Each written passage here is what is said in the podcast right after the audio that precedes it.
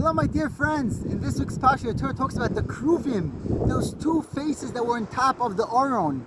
And the pasuk says, "Upineim isha achi," that they were facing each other. The Gemara asks, "There's a pasuk in Divrei Ayamim that says "Upineim el abayis." That means they were back to back; they were facing the wall.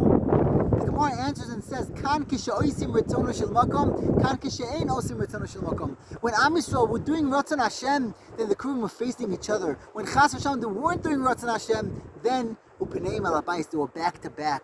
Rabbi Yitzchak Spector says something amazing. He says there's a different way to learn this Gemara. When the Kruvim were facing each other, then they were doing retzono shel makom. When Am Yisrael are together and they're looking at each other, they're united. There's achdus between us.